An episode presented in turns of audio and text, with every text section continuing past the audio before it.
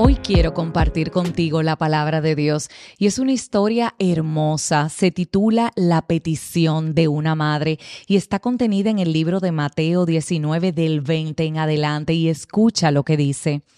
Entonces la madre de Jacobo y de Juan, junto con ellos, se acercó a Jesús y arrodillándose le pidió un favor. ¿Qué quieres? le preguntó Jesús ordena que en tu reino uno de estos dos hijos míos se siente a tu derecha y el otro a tu izquierda.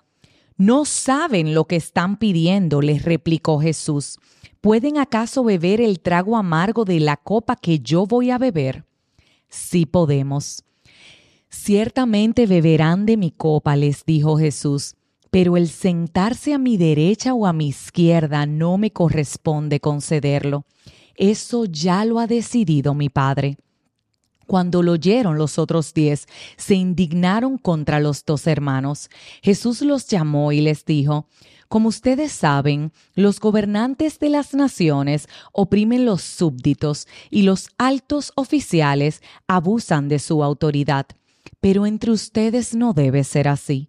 Al contrario, el que quiera hacerse grande entre ustedes deberá ser su servidor, y el que quiera ser el primero deberá ser esclavo de los demás, así como el Hijo del Hombre no vino para que le sirvan, sino para servir y para dar su vida en rescate por muchos.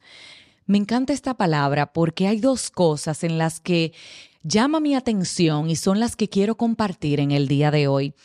Y es la petición de una madre. Si te fijas, inicia diciendo que la madre de Jacobo y de Juan junto con ellos se acercó a Jesús se arrodilló y le pidió un favor, pero ella no le pidió cualquier favor.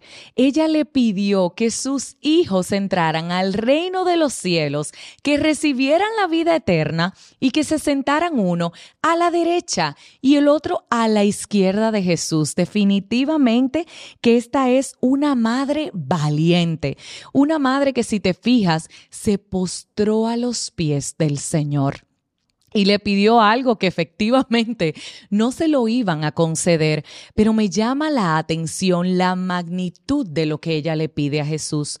Ella se arrodilla y se humilla y le pide básicamente la salvación de sus hijos al Señor. Le pide básicamente que le permita entrar al reino de los cielos. Ella no le pide nada para ella. Y la verdad es que me llama mucho la atención y me enternece la valentía de ella y me trae también a memoria la valentía de nuestras madres. Cuántas oraciones mi madre y tu madre han levantado en clamor a favor tuyo.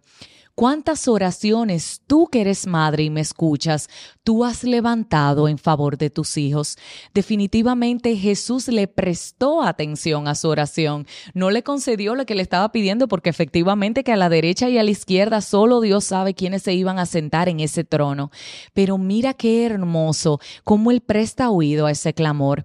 Tú que eres madre, hoy quiero decirte que cada oración que tú has levantado, Dios la ha escuchado. Por más osada que sea, si te has arrodillado a la presencia de Él, como la madre de Jacobo y de Juan, hoy quiero decirte que para Dios no ha sido indiferente tu clamor.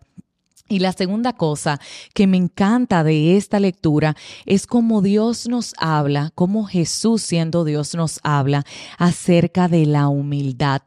Fíjate cómo dice que si queremos hacernos grandes, tenemos que ser los más pequeños, que si queremos ser servidos en el reino de los cielos, tenemos que servir aquí en la tierra.